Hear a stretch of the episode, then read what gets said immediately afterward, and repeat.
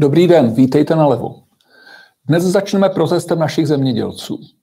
Pak se podíváme na kauzu premiéra Fialy. Eh, potom se budeme věnovat do zvuků očkovacích opatření. A nakonec se budeme věnovat tragické události smrti dvou opozičních aktivistů. Jednoho v Rusku, druhého na Ukrajině. Začneme u zemědělců. V pondělí se sjeli do Prahy zemědělci z celé země. Několika, přijeli na několika z těch traktorech, aby vyjádřili, že už toho všeho mají dost. Že mají dost toho, co jim dělá Evropská komise v Bruselu a mají dost také nečinnosti české vlády v Praze. My se budeme věnovat jak tomu, co zemědělci chtěli, co požadovali, tak i tomu, jak na jejich požadavky reagovala naše oligarchie. Když říkám oligarchie, myslím tím politiky, kteří tu vládnou, ale myslím tím také média, která dělají přesně to, co mají nařízeno, a také určité vybrané podnikatele, kteří také doplňují celý ten represivní aparát. Začneme rozhovorem Zdenka Jandejska, což byla jedna z nejvýraznějších tváří těchto protestů, s náměstkem primátora eh, panem Hřibem, který proběhl na, tele, na televizi Nova den před začátkem protestu. Prosím o video. Andejsku, jaké jsou konkrétní důvody toho vašeho protestu a proč eh, nepostupujete společně s Agrární komorou nebo asociací soukromých zemědělců, kteří se od vás dokonce distancovali? Tak nevím, jestli se distancovali, ale co já jsem měl zprávy, tak se nepřipojili. Já to celkem chápu, protože eh, šéfové těchto organizací nikdy v zemědělství nepracovali, neznají problematiku a nemají zájem, aby si dělali, dělali vlastně problémy. My se připojujeme k tomu, co se děje v celém, celé Evropě. Hlavním problémem je Green Deal. Green Deal je ne pro lidi, ale proti lidem. Není vůbec jasný, jakým způsobem bychom měli fungovat, protože kli, eh, vlastně věci kolem klima se řeší uhlíkovou stopou, což jsou, což jsou hlouposti. Na jedné straně mluvíme o tom, že e, kysličník uhličitý nepotřebujeme, ho potřebujeme pro rostliny, aby jsme měli kyslík.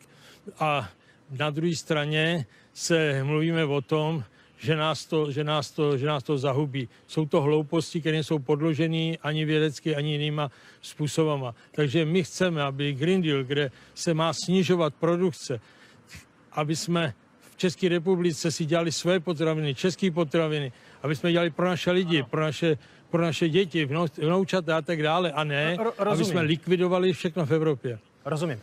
Pane náměstku, zemědělci chtějí mimo jiné zablokovat i magistrálu, což je, pokud to bez přehánění, eh, dopravní tepna minimálně středočeského významu. Nedá se alespoň tomu to nějak eh, zabránit? Ehm, no tak eh, to právo na veřejná schromáždění, a toto je veřejné schromáždění, je v České republice garantováno zákonem, taky tomu už od roku 89, kdy ten zákon byl prostě nějak nastaven. To znamená, ty demonstrace se eh, nijak nepovolují na magistrátu, ty se prostě jenom ohlašují. Magistrát nemá žádnou možnost to zakázat. Eh, ono je otázkou samozřejmě, jestli je dobře, kdyby magistrát takovouhle pravomoc vůbec měl. Já myslím, že by to asi moc dobrotu stejně nedělalo. Eh, to znamená, ta veřejná schromáždění jsou něco, co k, demon, eh, k demokracii prostě patří a my se s tím musíme nějakým způsobem smířit a vypořádat. Rozumím. A dvě poznámky k tomu, co jsme slyšeli. Jednak myslím, že Zdeněk Jandejsek schrnul ten hlavní problém. Je to celoevropský problém. Sociální inženýři v Evropské komisi se rozhodli zrušit, zničit evropské zemědělství a evropský průmysl. Slouží jim k tomu Green Deal. Je to něco, co vyvolává celoevropskou reakci. To, že naši zemědělci se ozvali, zdaleka ne první, to svědčí o tom, že jsme skutečně součástí Evropy. Součástí Evropy neznamená dojíždět do Bruselu a všechno tam odkývat, jak dělá fialová vláda. Součástí Evropy znamená být součástí evropské demokracie. A k evropské demokracii znam, patří i to, že se prostě o některé věci dokážeme tvrdě pohádat. A když nás neposlouchají, tak si ten dialog vynutíme. Tak, jako to dělali zemědělci. Je také zřejmé, že Zdeněk Andejsek mluví z pozice autentického zemědělce. Celý svůj život strávil v zemědělství. Myslím, že tady není v této zemi moc lidí, kteří by mohli si nárokovat větší expertízu z praxe zemědělce. On říká tím, čím české zemědělství žije a co ho trápí. Druhá poznámka eh, je, jsou ty odpovědi pana náměstka Hřiba. Tam je to také zajímavý. Ten, ten způsob, jaký mluví o těch věcech. No v roce 89 se tu nastavili nějaký parametry, no tak podle toho teď musíme žít. To je vidět úplně to nadšení z demokracie, které má. Prostě v tom 89. napsali nějaký zákon, který brání tomu, aby se teď všechno zakázalo a rozehnalo. No tak se s tím prostě bude muset žít. A pak také říká, patří to k demokracii, no tak s tím nějak se budeme muset srovnat. Tohle je představitel Pirátů mimochodem. Tohle je představitel svobodomyslných Pirátů, nebo Pirátů, kteří říkají, že jsou svobodomyslní. Technokrat, který říká, no tak když se tady má diskutovat ty demonstrace, no tak asi prostě se s tím nedá nic dělat, ale je, signalizuje tím způsobem, jaký mluví, jak to říká, ten odpor vůči čemukoliv, co je demokratické. Ale říká teda, aspoň dneska říká ještě, že to budou respektovat. Otázka je, co budou říkat zítra. V další otázce bych uh, rád, uh, bych rád, abyste se věnovali svoji pozornost otázce moderátora. Ten moderátor celý rozhovor vede neskutečně tendenčně. Ale ta otázka, kterou uvádí ten druhý úryvek, je docela zajímavá. Prosím o video. Dnes nesoustředíte na politiky, kteří skutečně rozhodují. Proč zablokujete dopravní tepnu důležitou?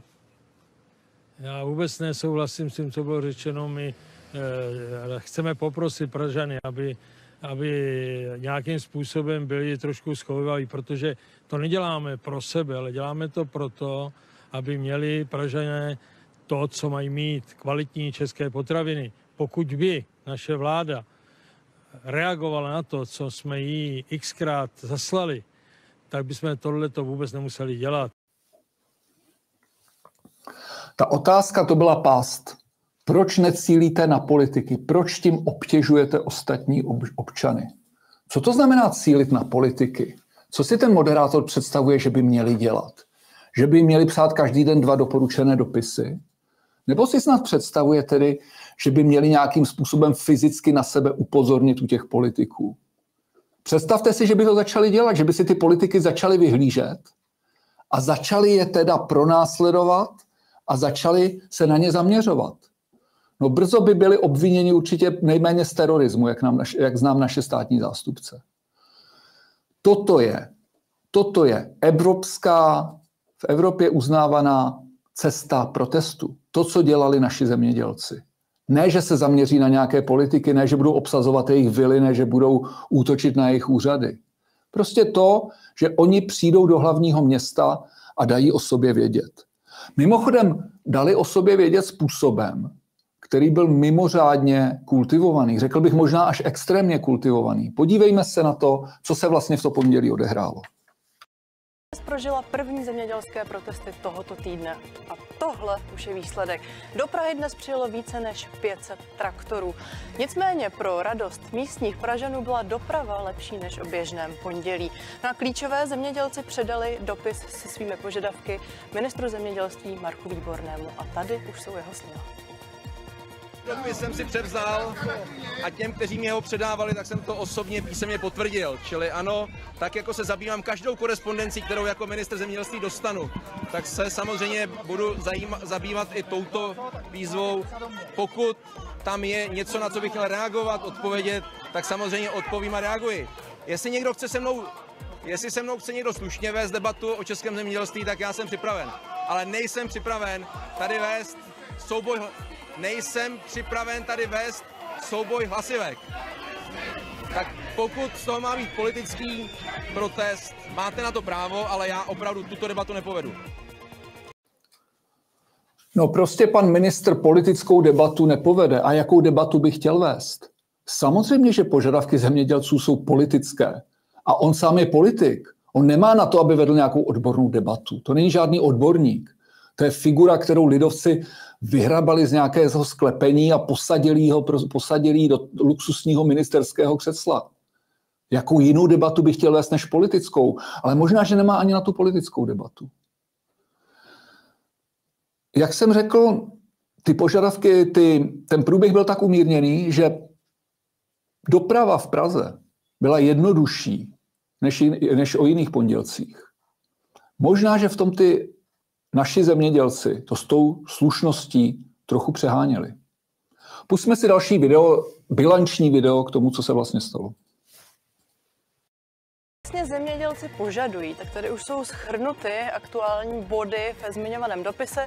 Chtějí stabilizovat ceny elektřiny, chtějí po vládě také to, aby upravila systém dotací. Ostatně akcentují to i vůči Evropské unii. A významným požadavkem je to, aby vláda ustoupila od Green Dealu. Když se podíváte na ty požadavky, tam vlastně není nic nového, nic, co by mělo ministra zaskočit, nic, co by ten ministr neměl dávno vědět. A pokud tyto věci ví, a z definice by je vědět měl, jak je možné, že nehnul prstem? A jak je možné, že si teď před svým úřadem ještě bude klást podmínky, za jakých on je připraven diskutovat s těmi, jež jeho politika naprosto ničí. Navzdory tomu, že ta organizace probíhala způsobem velmi kultivovaným, nenásilným, tak eh, oligarchie neváhala přistoupit k demonizaci hlavních organizátorů. Samozřejmě ter- terčem byl mm, zmíněný Zdeněk Andejsek, protože oni u těch ostatních se pokoušeli říct, to vlastně ani nejsou zemědělci. No ono, když přijede více než 500 traktorů, a to je údaj, který přichází z režimních médií, takže těch traktorů bylo patrně víc, když přijde tolik traktorů, tak to jsou asi budou zemědělci. Nevím, kdo to byl, jestli to podle, podle těch, kteří spochybňovali zemědělskost těch protestů, kdo, jestli to byli, měli být nějací atleti, nebo snad, eh, nebo snad diplomati, nebo snad pracovníci daňové zprávy. Ne, byli to zemědělci. No a v čele protestu jeden z mluvčích, jeden z hlavních mluvčí byl autentický zemědělec, který ví samozřejmě o zemědělství víc než pan ministr Výborný a celá jeho parta. Proto je také terčem útoku. Ten útok je veden dvěma ranami zatím. Těch ran patrně bude víc. První rána spočívá v tom, že režimní média se snaží někoho demonizovat. To znamená, my se dozvíme, že inkasoval přes dvě miliardy. No tak celý systém zemědělský, systém Evropské unie je postaven na dotacích. Každý, kdo má nějaké hospodářství, dostává dotace. Kdo hospodaří hodně, kdo je šikovný hospodář, tak dostává hodně dotací. Co ten titulek má říct? Dostal dvě miliardy, tak ať si nestěžuje. Dostal dvě miliardy, tak ať je sticha. On ty dvě miliardy nedostal, aby byl sticha. On ty dvě miliardy dostal, protože měl na ně nárok. Každý, kdo chce dneska podnikat v zemědělství, bude dostávat dotace. Je to evropský systém, bez toho se to neobejde. Takže to je jeden stupeň demonizace, vyvolat nějakou závist. Když dostává dvě miliardy, tak je to určitě někdo, kdo je součást systému a nebo kdo by měl být aspoň sticha. Co to je za logiku? Tady je někdo, kdo dostává dvě miliardy a svým projevem sám sebe ohrožuje. Při nejmenší můžeme mít respekt takovému jednání. Pak přichází úder trochu nečekaný. A to sice ze strany jiného podnikatele. Jedný podnikatel, v této souvislosti jistý pan Čupr, majitel firmy, firmy Rohlík, říká, že se mu názory pana Jandiska nelíbí a proto s ním nebude obchodovat. To znamená, uvalí na něj nějakou blokádu. Je to asi tak, jako když se uvalují sankce na jiné státy v mezinárodních stazích. Uvědomuje si ten pán, co vlastně spouští? Při nejmenším doufám, že spouští spotřebitelský bojkot. Myslím si, že stojí za to zvážit, jestli si někdo chce kupovat od takovéhle firmy, dělat nákupy u rohlíku, po tom, co firma dělá tímhle způsobem politiku. Uvědomuje si taky, že když tedy někoho označí za ideologického nepřítele, že někdo jiný označí za ideologického nepřítele právě jeho a že ve chvíli, kdy se tady třeba změní vláda, tak ideologičtí nepřátelé budou mít v rukách mocenské nástroje státu, pak by asi v logice pana Čupra bylo celkem na místě, když ty nástroje státu použijí i proti jeho firmě. Nebojí se toho? Proč se pouští do takovéhle podivné hry? Proč tady najednou vzniká systém, kdy biznismeni místo biznisu začínají dělat ideologii? K, prost, k protestům se vyjádřili i naši dva bývalí prezidenti. Poslechněme si, co k tomu řekl, jak reagoval na některé věci Václav Klaus. Zemědělci sem přijeli v relativně omezené množství, chovají se neuvěřitelně ukázněně a slušně. Eh, takže jestli jsem tady u vás teď slyšel, jak jsem se díval tady na monitor, takže pan ministr Eh, říká, že je připravený slušně vést debatu, ale s těmihle lidmi, tak to já myslím, že je bezmezná drzost, protože tito lidé se chovají zatím neuvěřitelně slušně, daleko slušněji než všichni obyvatelé Prahy, kteří se báli jet ráno do práce, tak to musí vidět úplně jinak. Václav Klaus byl vždycky pravicovým politikem. Ale to neznamená, že by nutně zastával asociální a arrogantní stanoviska, která předvádí současná vláda. Vystihl tu situaci zcela přesně. Oni přicházejí s naprosto oprávněnými požadavky, podávají je velmi slušným způsobem a dávat jim nějaké lekce z toho, jak se mají chovat, je nehorázné. Václav Klaus se také vyslovil k druhé věci, ke strategii současné garnitury každého, kdo se proti ním postaví, každého, kdo je kritizuje, označovat za lokaje Kremlu. Prosím o video. Proč se ptám? Protože on mluvil ostře, protože má on, nejen on, i také premiér Fiala, pocit, že tu akci dnes pořádali lidé, kteří se netají podporou Kremlu. To se, proto se ptám na ten váš jestli, názor na to, zda mezi nimi rozlišovat. Mi jestli jste mi tímhle tím způsobem chtěla nahrát a připomenout naprosto neuvěřitelný výrok eh, premiéra Fialy, na který bych asi zapomněl, že to je proruská akce a ruští švábové a, a tak dále. Tak to je něco tak drzého, neuvěřitelného, nesmyslného.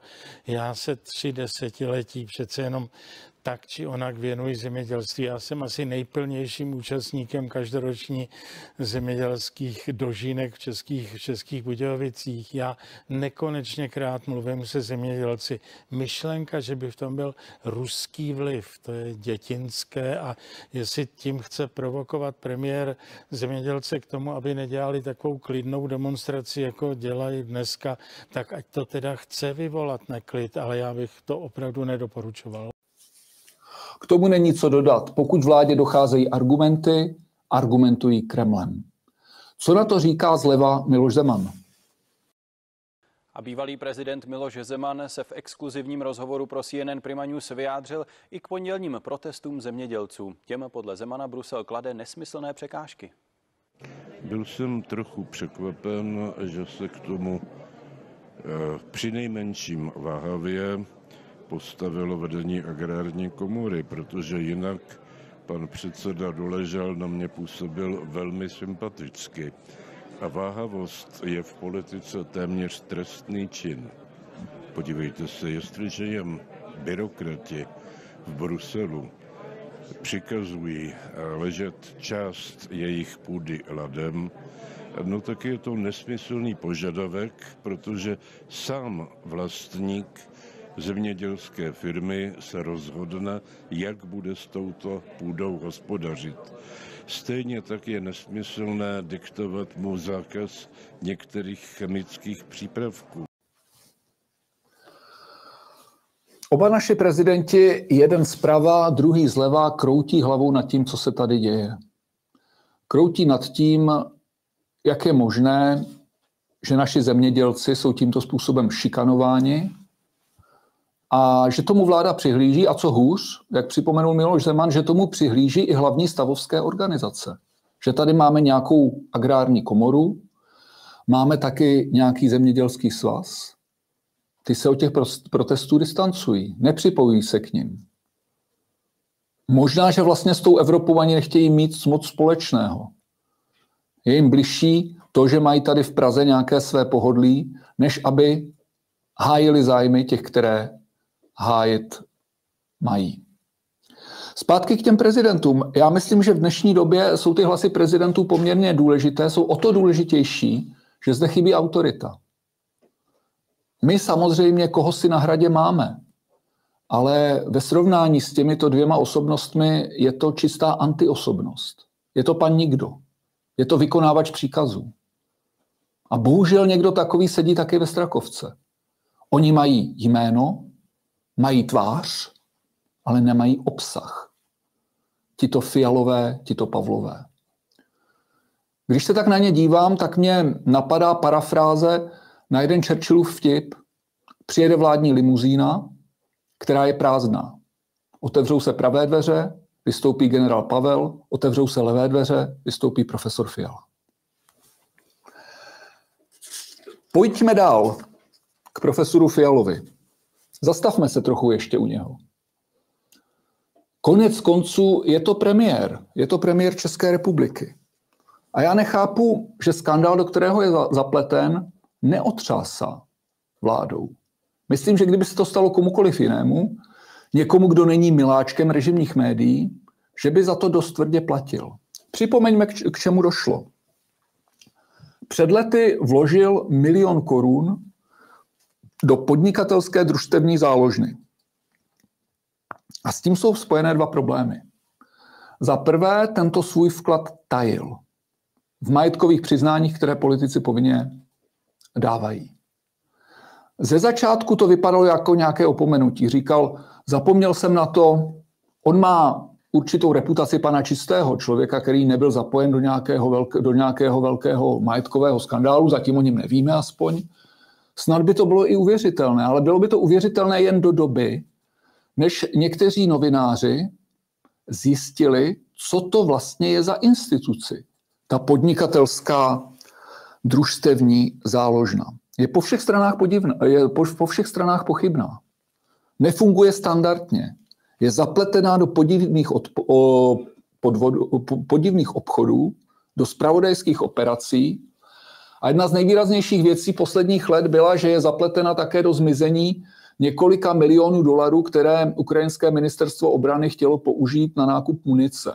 Ty peníze zmizely a zmizely mimo jiné proto, že lidé v této záložně si ty obrovské částky v milionové hotovosti, a mluvíme o milionech dolarů, nikoli v milion korun, milionové hotovosti, předávali v, pře, eh, předávali v hotovosti. V nějakých igelitkách to tam nosili a pak se hádali, zda k předání došlo nebo nedošlo. Něco, co když děláte bankovním transferem standardně, jak se obvykle obchody dělají, se dá snadno prokázat. Oni si to předávali v igelitkách a pak se hádali, kdo komu zaplatil nebo nezaplatil.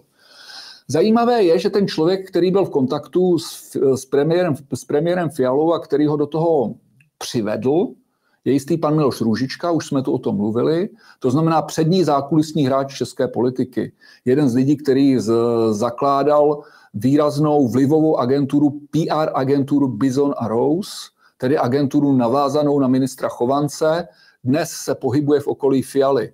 Lidé, kteří byli kolem Chovance a kolem Sobotky, se dnes uchytili buď u ODS, Fialy, nebo u Stanu, u Rakušanů. Takže to je vlastně, to jsou ti zákulisní hráči. No a ještě zajímavější další zákulisní hráč, jistý, jistý podnikatel, eh, který sice je narozen v Česku, v Česku, ale je syrského původu, jistý pan Babuch, který je podnikatel s uměním, je podnikatel se vším možným. Je zajímavé, že vlastně nic nevlastní, není nikde zaměstnán, ale všechno řídí. Tento člověk řídil tu kampeličku, řídí další firmy, ale ve skutečnosti v těch firmách nikde nefiguruje. Je to člověk, který údajně je ohrožován exekucemi, protože z divokých 90. let má takové dluhy, že stále ještě všechny nesplnil.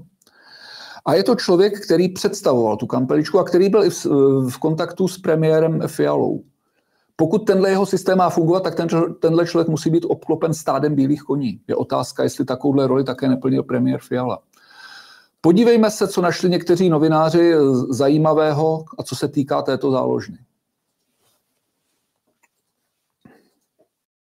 Novináři bruselského investigativního webu Follow the Money již v loňském roce upozornili na pozadí finančních darů plynoucích z Česka do bruselské politické nadace New Direction, která má blízko ke konzervativní frakci Evropského parlamentu ECR, kam patří i česká ODS. Novináři měli podezření, že firmy spojené s podnikatelskou družstevní záložnou a jejím manažerem Kamilem Bachbouhem obcházejí pravidla pro financování nadace New Direction. Své vklady v PDZ mělo mnoho prominentů ODS od bývalého ministra zdravotnictví Luďka Rubáše až po ex-šéfa poslaneckého klubu Petra Tluchoře.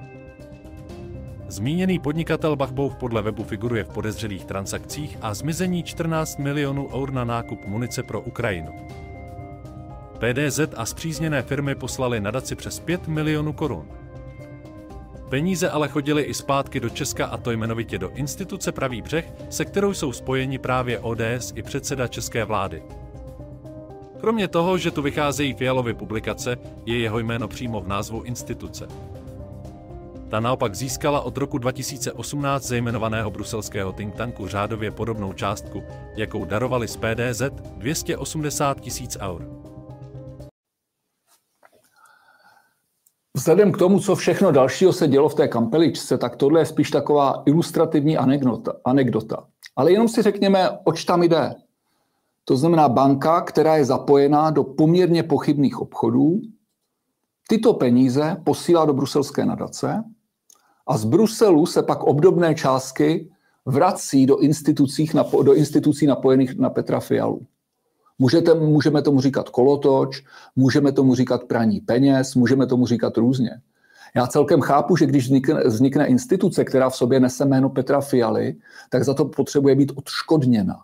Protože jsou různé druhy institucí. Buď si instituci pojmenujete po někom slavném a pak ještě musíte platit tantiemy těm slavným, jako například rodina Václava Havla vyžadovala peníze za pojmenování ulic a laviček po Václavu Havlovi, No a nebo ji pojmenujete po někom, kdo zas tak slavný nech, není a chce být a ten vám zase musí platit za to, že nesete to jméno. No tak ta kampelička přes tu bruselskou nadaci takhle prostě budovala kult osobnosti Petra Fialy. Je to zábavné, ale je to spíš na dokreslení toho, co všechno se točí kolem tohoto zdánlivě prázdného, nezáživného, banálního premiéra. Je tam toho víc, než by se na první pohled mohlo zdát. Přejdeme k další zprávě. Prosím o snímek, který se týká posledních objevů analyzujících dozvuky očkování. Nechci se u toho dlouho zastavovat, ale chtěl bych říct jednu věc. Měli bychom si uvědomit, že to, co se tu dělo během covidových let, nebylo normální. Nebylo to standardní, porušila se řada, porušila se řada pravidel a lidé, kteří u toho stáli, jsou stále v důležitých funkcích. Mluvím o tom proto, že stále, objevuje, stále se objevují nejrůznější rouškaři. Lidé, kteří vám říkají, že musíte mít roušku, když začnete kašlat, abyste nikoho nenakazili. To je nesmysl. Nikdy se nic takového nedělo. Vždycky jsme, tady byla, my jsme byli země s vysokými zdravotními standardy. A najednou se před dvěma, třemi lety všechno úplně změnilo, platí úplně nová pravidla. Jsou tu prostě dozvuky. Jsou tu dozvuky něčeho, co nebylo normální. Uvědomme si, že všechno, co se dělo kolem covidu, byla jedna velká abnormalita. Ze začátku ti lidé měli právo na omyl. Pak už žádný právo na omyl neměli. Vědomě lhali, vědomě manipulovali a hlavně vědomě na tom vydělávali obrovské, ale obrovské peníze. A chtěl bych zejména varovat kolegy na levici. Levice je k těmto věcem slepá.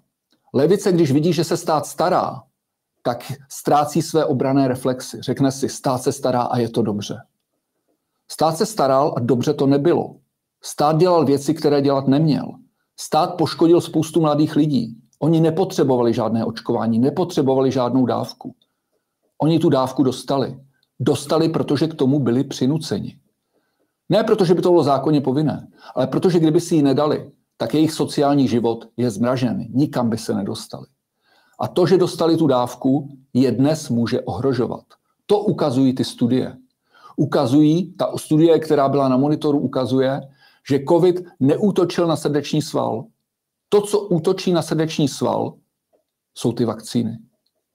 Sice to není množství masové, ale i tak je to něco, čemu se ti mladí lidé mohli vyhnout. Nemuseli mít ty problémy. Nemuseli je mít, pokud by tady nebyla tlupa propagandistů, kteří by nahrávali ziskům nadnárodních společností. Nezapomeňme na to, pamatujme si to. Mám proto velký respekt ke slovenské vládě, která jmenovala vládního zmocněnce, který bude vyšetřovat všechny ty podvody a manipulace, které se na Slovensku děly během covidu. Těžko si představit, že něco takového bude u nás, protože opoziční ano v tom jelo tak jako někdo jiný. A od této koalice se nedá čekat nic podobného. Takže my se to asi u nás nikdy nedozvíme. Ale uvidíme, co zjistí Slováci. Může to být zajímavé i pro nás. K poslední zprávě. Minulý týden oblétla svět zpráva, tragická zpráva o smrti ruského opozičního aktivisty Alexeje Navalného.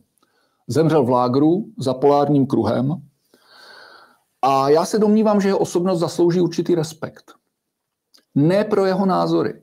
Navalný byl velkoruský šovinista, vedle něhož je Vladimír Putin umírněný západní liberál. Nezaslouží ani respekt proto, že se nechal podporovat západními spravodajskými službami. Ale zaslouží respekt pro odvahu. Byl to člověk, který měl sice pomílené názory, ale za ty názory byl ochoten bojovat a byl ochoten něco obětovat. On byl ochoten obětovat vše. On se vrátil do Ruska a věděl, co mu tam hrozí. Přesto do toho šel, zaplatil životem. Má můj respekt. Také bych chtěl říct, že Kremlu se jeho smrt nehodila. Kreml z hlediska PR byl v posledních týdnech na vlně. Světem kolovalo interview Karla, uh, Takra Carlsona.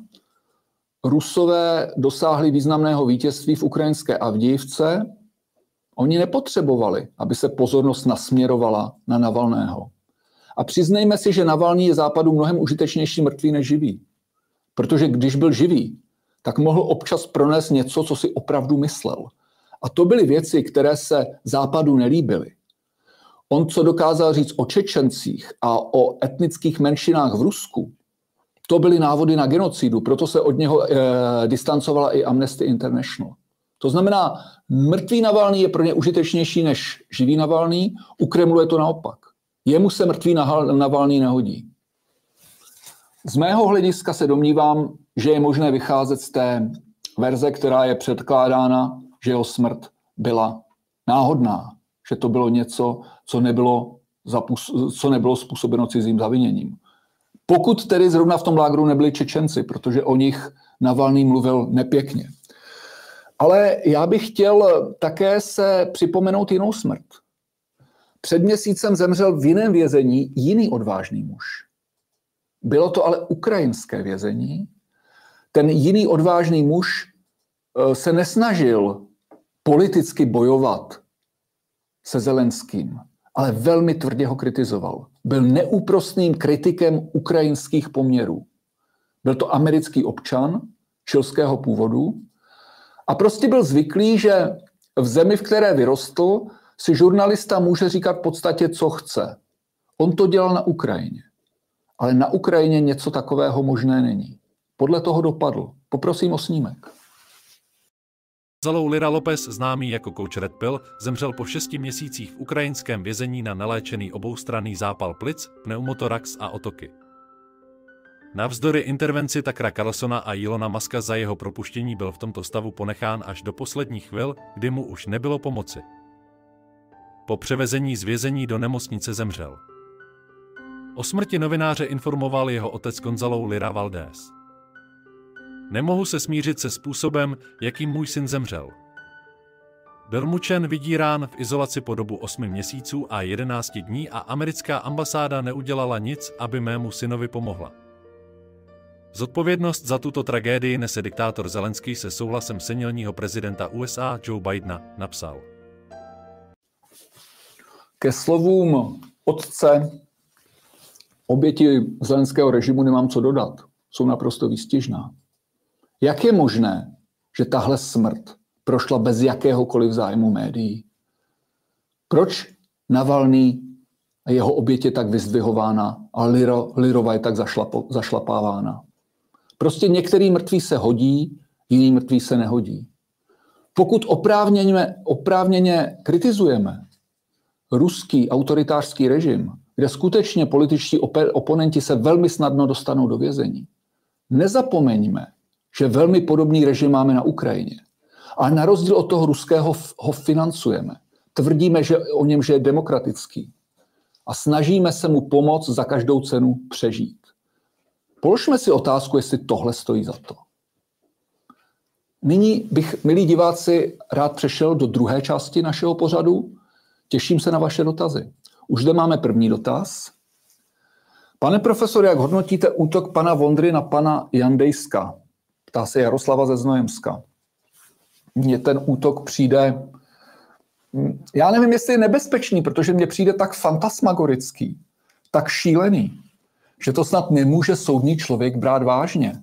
Tady prostě přijde europoslanec do televize, mává tam nějaký, nějakým papírem, o němž tvrdí, že to je papír, který je tedy napsaný v azbuce a kde Jan Dejsek nějakým způsobem komunikuje s Rusy. Co to má být? Jak je možné, že to médium tohle neprověří a pracuje s tím jako s nějakou informací? Já tohle považuji za naprosté selhání nejenom pana poslance Vondry, Vzhledem k jeho vazbám na Washington mě to moc nepřekvapuje, protože pan poslanec Vondra vždycky kopal věrně za americké zájmy. Pokud si někdy vzpomene na české zájmy, bude to dobře, ale nic takového od něj nečekám. Myslím si, že by, že by to voliči taky mohli trochu brát v úvahu, až půjdou k urnám v evropských volbách, protože myslím, že pan Vondra je jednička na té jejich kandidátce. Ale je to také selhání těch médií. Jak je možné, že pana Vondru důkladněji negrilovali a že s tou informací pracovali jako s faktem a že dokonce s tím konfrontovali eh, prezidenta Klauze? Takže pro mě je tu hodně otázek, ale v té samotné, v té samotné podstatné věci mám celkem jasno. Já si myslím, že to je všechno, že, že to je nějaká podivná mediálně spravodajská manipulace, které zatím nemám jediný důvod věřit. Dobrý den, nechal jste se slyšet, že byste volil SPD, je, je něco, s čím s panem Okarumurou potažmo SPD nesouzníte, jste pro referendum o EU a NATO? Eh, já nevím, jestli bych volil SPD. Já teď v těch volbách do Evropského parlamentu podporuji kandidátku Stačilo. Nepodporuji kandidátku SPD. To neznamená, že bych byl proti SPD. Říkám, pro voliče, kteří jsou spíše nalevo, mi přijde přirozená kandidátka Stačilo. To je, já sám se považuji za levo. Pro voliče napravo mi přijde přirozená kandidátka SPD. Na SPD má mnoho, určitě, má určitě mnoho sympatických rysů, ale přece jenom pro mě, pro jako, pro jako levicového voliče, je stačilo ještě o něco sympatičtější. Takže asi tak. Jinak, co se týče referenda, referenda o EU a NATO, to je jedna, jeden ze sympatických rysů této strany. Ano, myslím si, že referendum bychom měli mnohem více využívat a měli bychom ho využívat i o těchto otázkách, jako je členství v EU a NATO. Ano, byl, podpořil bych to.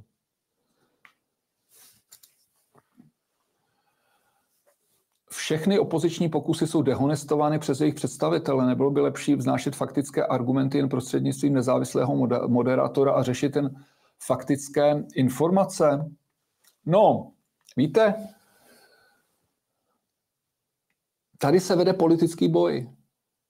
Ta vláda, která tu je, je, z, je tu z demokratické vůle českých občanů. Výrazná část české společnosti ji podporuje. A zrovna tak výrazná část české společnosti podporuje ty, kteří jsou proti ní. A střed těchto představitelů, těch oficiálních představitelů a těch opozičních představitelů, ať už jde o opozici formální, tu parlamentní, nebo o opozici spontánní, ta, která se vytvořila v pondělí kolem stávky, kolem protestu zemědělců, tak tento střed je politickým bojem. A to, že jsou, to, že jsou dehonestovány ti opoziční představitelé, no to k tomu opozičnímu boji patří a politicky vyspělý občan si tohle musí umět rozklíčovat. To znamená, když premiér Fiala, poslanec Vondra, nadává svým oponentům do loutek Kremlu, když prostě ministr Výborný říká, že se nebude bavit s nějakými křiklouny a že s nimi nepovede politickou debatu, tak pro člověka politicky gramotného se tím naprosto deklas, deklasují. To znamená, oni dehonestují sami sebe. Oni nedehonestují ty opoziční představitele. Oni ukazují, jak jsou chabí, jak jsou slabí, jak jsou marní. Ukazují, jaké jsou to nuly. A to je součást toho boje. To znamená, my nemůžeme se spolehnout na to, že se budou vznášet nějaké věcné připomínky a vláda bude věcně vysvětlovat, proč nebude nic dělat. Takhle politika nefunguje. Ta vláda musí být přinucena. A pokud nebude přinucena, pak musí být odstraněna. Ještě stávkují zemědělci ve Francii. Čeho už dosáhli? Dosáhli některých dílčích úspěchů. Ehm, diesel se nebude zdražovat tak, jak bylo plánováno. Ehm, smlouva s Mercosurem se odkládá k ledu. Jenom abych to převedl do českých poměrů. To, co, to, co skutečně znepokojovalo francouzské zemědělce, byla smlouva o volném obchodu s Latinskou Amerikou, s Brazílií, Argentínou a dalšími. Protože se bával, bali, eh, obávali záplavy hovězího masa. Argentinskému hovězímu nic v Evropě nemůže konkurovat a smlouva s Mercosurem se stala takovým tím symbolem eh, ochrany francouzského zemědělství. Je to něco podobného jako u nás ukrajinské obilí. No, pro to, co je prostě zase likvidační pro středo- a východoevropské zemědělce, je ukrajinské obilí a proto i ti polští zemědělci třeba blokují přechody. Takže francouzští zemědělci něco získali, ale spíše, se, spíše to vypadalo, že se nechávají umluvit. To znamená, oni se vrátili se svými traktory na své farmy, ale někteří z nich, když si to na těch farmách znova se jim to rozleželo v hlavách, tak zase sedli za volanty a zase protestují. Ono je to také dáno tím, že ta jejich reprezent, ta jejich věrchuška, která má reprezentovat jejich zájmy, se chová podobně jako ti naši. Jako ta naše agrární komora. Teda oni se nechovají tak arrogantně. Ti francouzští, ty francouzské agrární komory, ti jejich představitelé se snaží ukázat, že jsou se svými zemědělci, ale pak se je snaží uklidnit, snaží se je určitým způsobem usměrnit, aby nebyli tak výrazní v těch svých protestech, protože ta věrchuška se vždycky s těmi ministry nějak dohodne. A někteří tím zemědělci jim na to skočili. No ale ti, kterým se, kterým se to na těch eh, farmách znova rozleželo, tak už jsou zpátky v ulicích a budou, budou dál protestovat. Uvidíme, jak se to bude vyvíjet.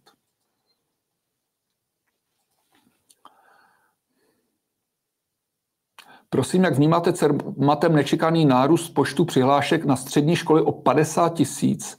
Hlásící se je kolem 140 tisíc, počet míst na středních školách je 90 tisíc. Děkuji. To je pro mě úplně nová informace. Nevím přesně, co probíhá, jestli to souvisí s ukrajinskou migrací, nevím. Ne, nemůžu k tomu nic říct. Proč preferujete stranu Stačilo, ptá se Hana Přidálková. No, protože v této chvíli je to jediná levicová strana. Podívejte, žádná strana není dokonalá. Na každé té kandidáce můžete hledat mouchy, můžete si říkat, tenhle se mi líbí víc, tenhle se, tenhle se mi líbí méně. Ale v reálném politickém pro, pro, provozu volíte ty, který vám vadí nejméně. A já si stále myslím, že pro zdravý politický systém potřebujeme silnou pravici, potřebujeme silnou levici. Dneska tu, levici, eh, tu silnou levici nemáme. To, co kdysi možná bývala sociální demokracie, tak to, co dnes z ní zbylo, to s levicí nemá nic společného. To je prostě nějaká středová liberální strana. To je strana, která se snadno dohodne se zelenými, s Piráty, s TOP 09. To je dnešní sociální demokracie. Takže pokud hledáme levicovou stranu, tak samozřejmě ji vidím, ji vidím na kandidátce stačilo. Proto, proto, proto je bez nějakého velkého rozmýšlení mohu podpořit. Krásný večer, pane profesore. Chtěla bych se zeptat, je možné, že z posledních výroků vysokých politiků, co hlásili a hlásí a bude nějaký závěr, trest nebo snad omluva? Bude to někdy? Děkuji moc. No, víte, ono je to trochu jako s tím covidem. Vemte si, co tady se dělo za covidu. Vemte si, že tady byli někteří lidi naprosto reálně poškozeni, protože jim byla vnucena vakcína, kterou nepotřebovali. A nejenom, že ji oni nepotřebovali, ani tím, že si tu vakcínu nechali píchnout, tak tím nikoho neochránili, jak tehdy nám hlásala ta propaganda. A přitom ti lidé, kteří to hlásali, věděli, že ty vakcíny tak nefungují, že by chránili ostatní.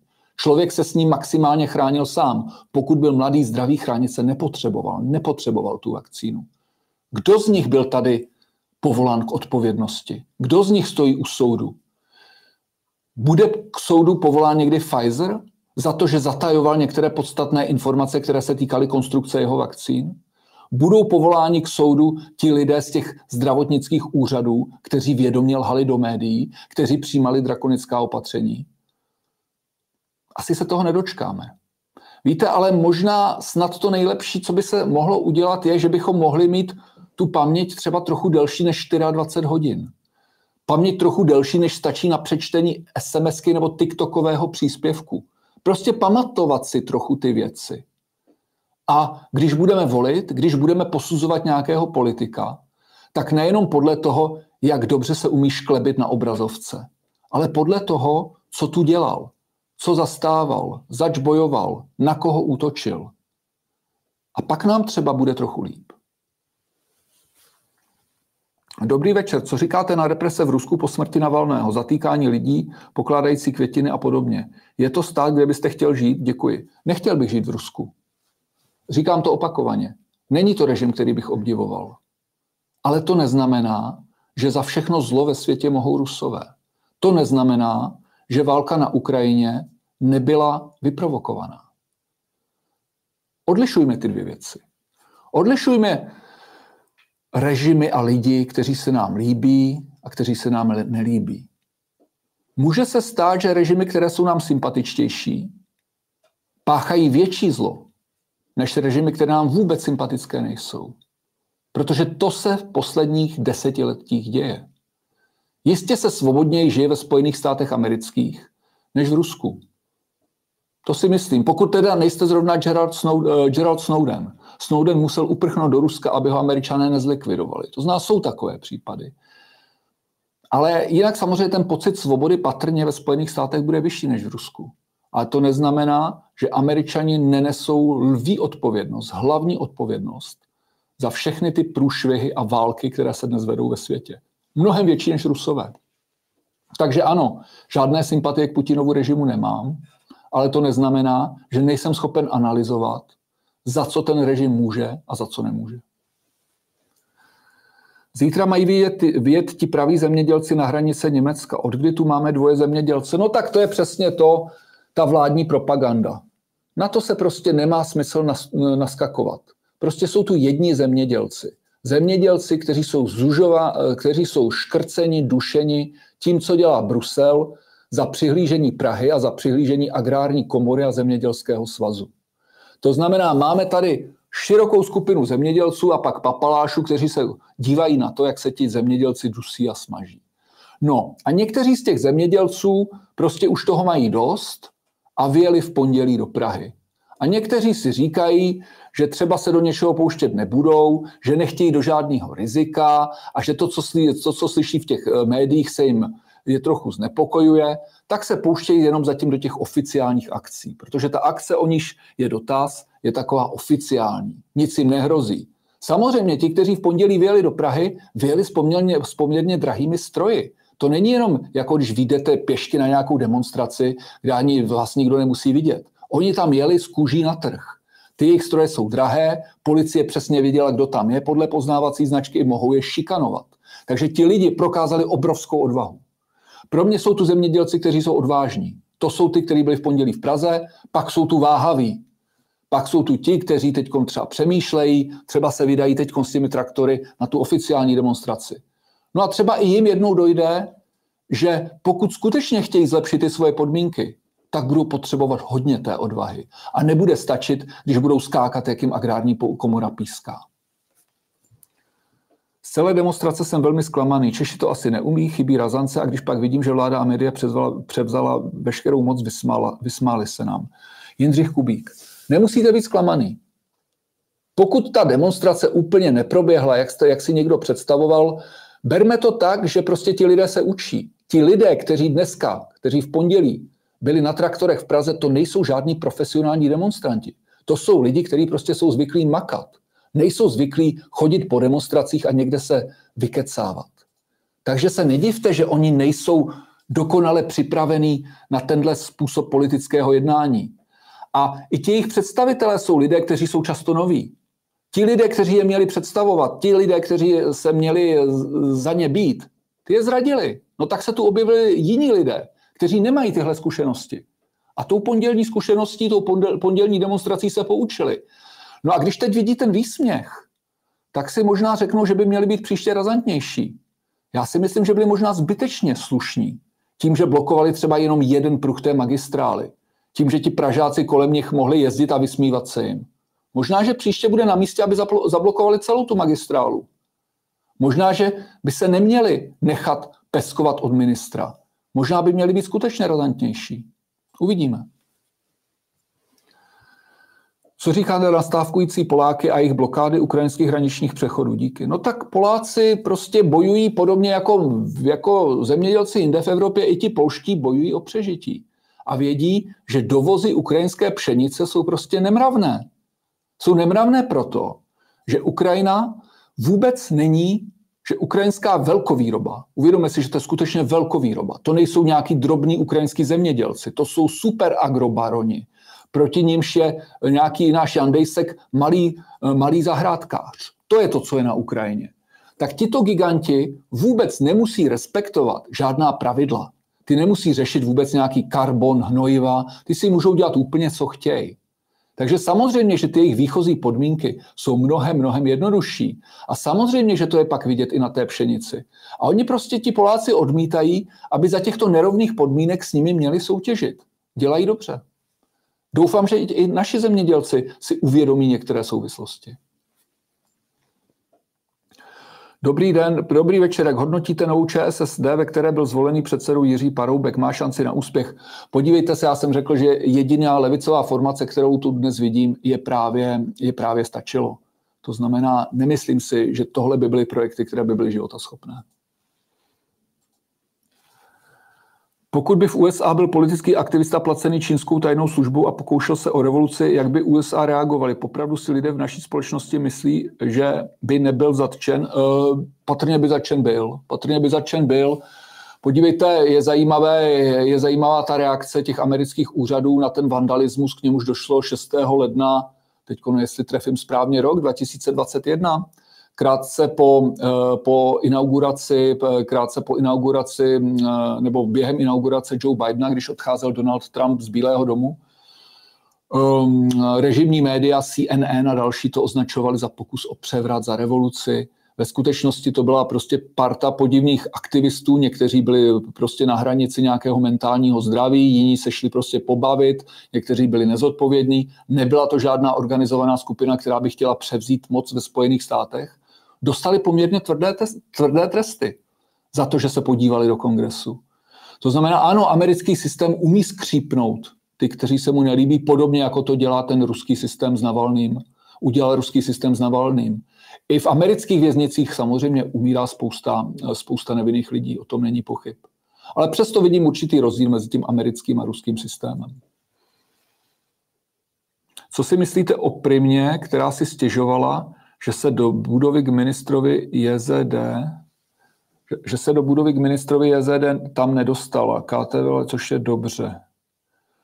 Nevím přesně, k čemu došlo, no, ale je možné, že prostě některá ta režimní média neměla přístup, neměla přístup k těm demonstrujícím, takový, jako by si představovala. To já přesně nevím, k čemu došlo, ale nemůžu to úplně, nemůže to úplně komentovat ale vidím takovou tendenci na těch různých demonstracích, že prostě lidé, kteří jsou na těch demonstracích, jsou lidé, kteří většinou média sledují, nejsou hluší a slepí a celkem vidí, kdo, kdo jakým způsobem o nich mluví.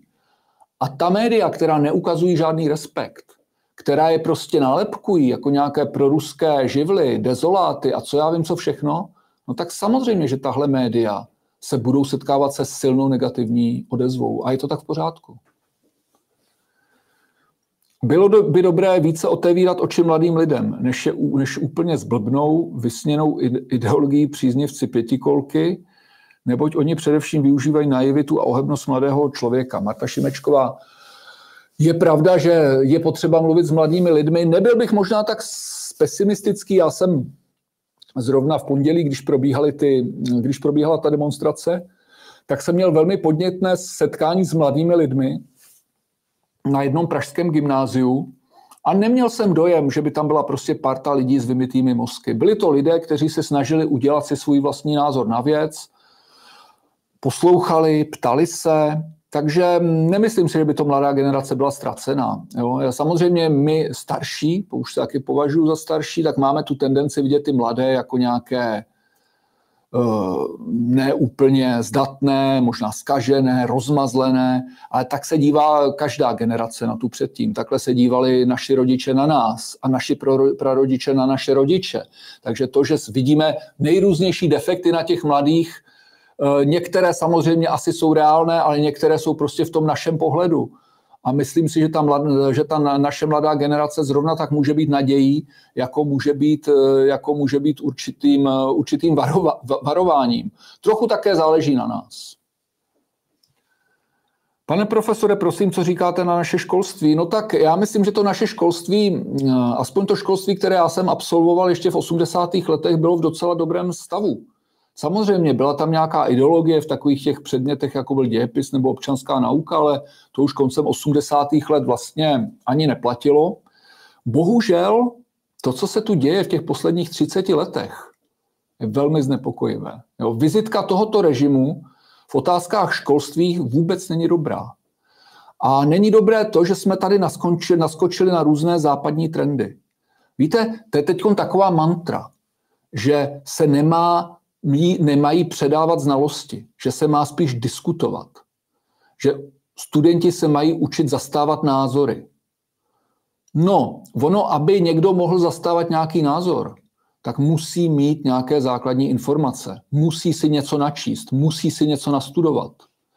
A ono to studium prostě trochu bolí. To, že se máte něco naučit, to, že máte do sebe vpravit něco, co vám nejde. A každý má nějaký předmět, který mu třeba nejde. Já měl hned několik předmětů, které mě nešly. Tak to prostě bolí. Ale to patří prostě k té výchově. Že prostě člověk se dostá, že člověk se učí bojovat s těmi překážkami. A neučí se jenom žvanit. Protože koho pak, vy, koho pak vychováváme? My pak vychováváme generaci lenochů, kteří umí ovšem argumentovat, ale o ničem dohromady nic neví. Bohužel tohle je velmi nebezpečný trend. A pak je tu druhý trend, který je také nebezpečný, a to je to, jak se na školit spou různé nevládky. V českém, případě, v českém případě jsou to vlastně dva druhy nevládek, nebo dva druhy indoktrinace, bych řekl. Indoktrinace v úlo, v, při výuce dějin a občanské nauky. To je třeba to, co dělá hodně člověk v tísni a není napojené na vládky, kdy prostě razí určitý pohled na minulý režim, určitý pohled na současnost, který odpovídá ideologii současné pěti koalice. Ty si můžou podat ruku. A pak, jsou, pak je tu samozřejmě něco, co přichází z západu, a to je ta genderová ideologie, která bohužel už i na základních školách se šíří jako požár a před ní je potřeba naše děti bránit. Protože to není normální, co se děje dneska. Není normální, aby prostě, aby, ta, aby, ta, aby mm, eh, některé předměty byly tímto způsobem sexualizovány. Aby prostě ty děti byly vyzývány k tomu, aby prostě se zamýšleli nad svou identitou, aby problematizovali svoji sexuální identitu. Něco, co se týká maličkého procenta populace, se stává otázkou pro všechny. To je nesmysl. To je nebezpečné a tomu je potřeba zabránit. My ve spolku Svatopluk, víte, že jsem předsedou spolku Svatopluk, chystáme koncem, eh, my chystáme koncem března konferenci v Liberci, která se bude přesně věnovat školství. Na stránkách spolku Svatopluk najdete veškeré informace. Pokud budete mít zájem, pokud budete mít zájem, přihlašte se tam. Určitě se dovíte spoustu zajímavého. Já sám se těším na to, co nám ti lidé, kteří skutečně školstvím seriózně zabývají, v Liberci v březnu řeknou. Jirka Štangl, k demonstraci a těsně po vystoupení ministra je přímý přenos, kde zemědělec říká, že proruští dezoláti mu ukradli demonstraci. Otázky, kdo a s čím, čím jsou proruští, už nezazněly. No to jsou, víte, přesně takové ty výkřiky, Otázka je, kdo byl ten, kdo to řekl. Byl to skutečně nějaký autentický zemědělský hlas, nebo to bylo nějakým způsobem domluvené, proč měl ten pocit, kdo má být pro ruský dezolát. To znamená, já prostě ty lidi, kteří byli mluvčími té demonstrace, ať už se jedná o Zdeňka Jandejska, ať už se jedná o blogera Vidláka, ať už se jedná o starostu Březinu, tak já je považuji za lidi, kteří prostě skutečně věnovali obrov, s obrovským nasazením spoustu práce organ, organizaci celé té akce. A samozřejmě za to sklízejí po zásluze nejrůz, nejrůznější nadávky, ale přijde mi, že to, je, je to vlastně pořád dokola. Ti, kteří nemají argumenty, začnou nadávat, začnou nálepkovat. No tak jako pokud budete na, budeme na tuhle hru naskakovat, tak jim, to budeme, tak jim to budeme ujasňovat. Víte, mě tyhle nálepky nezajímají. Mě vůbec nezajímá, když někdo jako Aleksandr Vondra někoho označí za ruského agenta. Jako já k tomuhle jako nemám co říct, nezajímá mě to. Dokud prostě neukáže nějaké skutečně průkazné důkazy, něco, co prostě je, může sloužit jako nějaká evidence, tak to prostě považuji za naprosto jednoduchou pomluvu, na kterou si, jsou ti politici zvyklí. Takže neberme ty pomluvy vážně. Co si myslíte o straně pro? Tak strana, a strana pro vím, že teď zápasí s nějakými personálními problémy, uvidíme, jakým, jakým způsobem se s tím dokáže vypořádat a jestli prostě dokáže pak v těch volbách do Evropského parlamentu nějaké voliče přesvědčit. To je tak asi všechno, co k tomu můžu říct. Jak může s tím skandálem Fiali někdo začít něco dělat, když je má vláda všechny pod sebou? No víte, ono by stačilo, kdyby se ta média tomu, tomu věnovala. Já z tohohle hlediska musím ocenit médium, které je jinak pro, reži, pro režimní, což, so, což je Seznam. Seznam má docela zajímavou investigativní žurnalistiku k té kauze, takže doporučuji, podívejte se na to. Něco se dá najít na echu, ale ta hlavní média to neřeší. Jak, jak je možné, že tohle není v televizích? To znamená, my tady máme jednu televizi veřejnoprávní, od ní nic moc kloudného ne, eh, nemůžeme čekat, ale máme tu dvě soukromé televize. Máme tu novou CNN Primu. Co k tomu dělají? Jak je možné, že každý den je s tím nekonfrontují? To znamená, tyhle otázky si musíme, eh, tyhle otázky si musíme klást. Prostě pro režimní média proti režimu nepůjdou.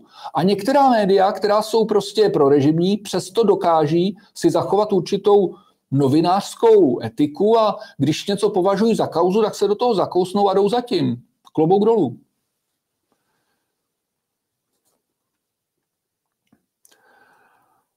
Pane profesore, myslíte, že ti pomstichtivé krysy ještě nepatří protestujícím zeměděl... napaří, jo? ty za špatné stání a podobně? Já bych řekl, že si to vykunulenci ještě vychutná. No, podívejte, uvidíme, jakým způsobem bude ta garnitura na to reagovat. Pokud budou reagovat eskalací, no tak se dočkají eskalace. Já si myslím, že ono s tím lidovým hněvem není dobré si hrát. Oni zatím vědí, že mohou počítat s určitou schovývavostí. Ti zemědělci byli velmi schovývaví. Na druhou stranu, pokud tu strunu té schovývavosti přepnou, no tak za to zaplatí. Protože tady skončí sociální mír, smír a ta naše společnost se dostane do nějaké násilné spirály. A odpovědnost za to ponesou tito lidé, tak já doufám, že si to rozmyslí. Ještě máme prostor na poslední otázku. Dobrý večer, po roce a půl bylo dovoleno vystoupit profesor Mirsheimerovi na významné univerzitě na západě, Notre Dame v Paříži. Myslíte, že ten nejhorší mekartismus už pominul? No tak profesor Mirsheimer je profesor, kterého já pravidelně sleduju. Myslím si, že to je velký myslitel, že velmi přesně rozebírá, co se děje na Ukrajině, co se děje v Izraeli. Kontrola informací, kontrola mínění, to na západě nepomine. Západ se bohužel vydal touhle cestou už příliš daleko a myslím si, že to vlastně bude horší a horší. My tady ve střední Evropě přece jenom máme možná trochu větší citlivost tady na tyhle, ty, na to gleichschaltování, na to přikazování toho, co si kdo má myslet. Tak možná, že se od toho dokážeme částečně uchránit ale nad, osudy, nad osudem západní demokracie bych už skoro lámal hůl. Zkusme zachránit aspoň tu naší.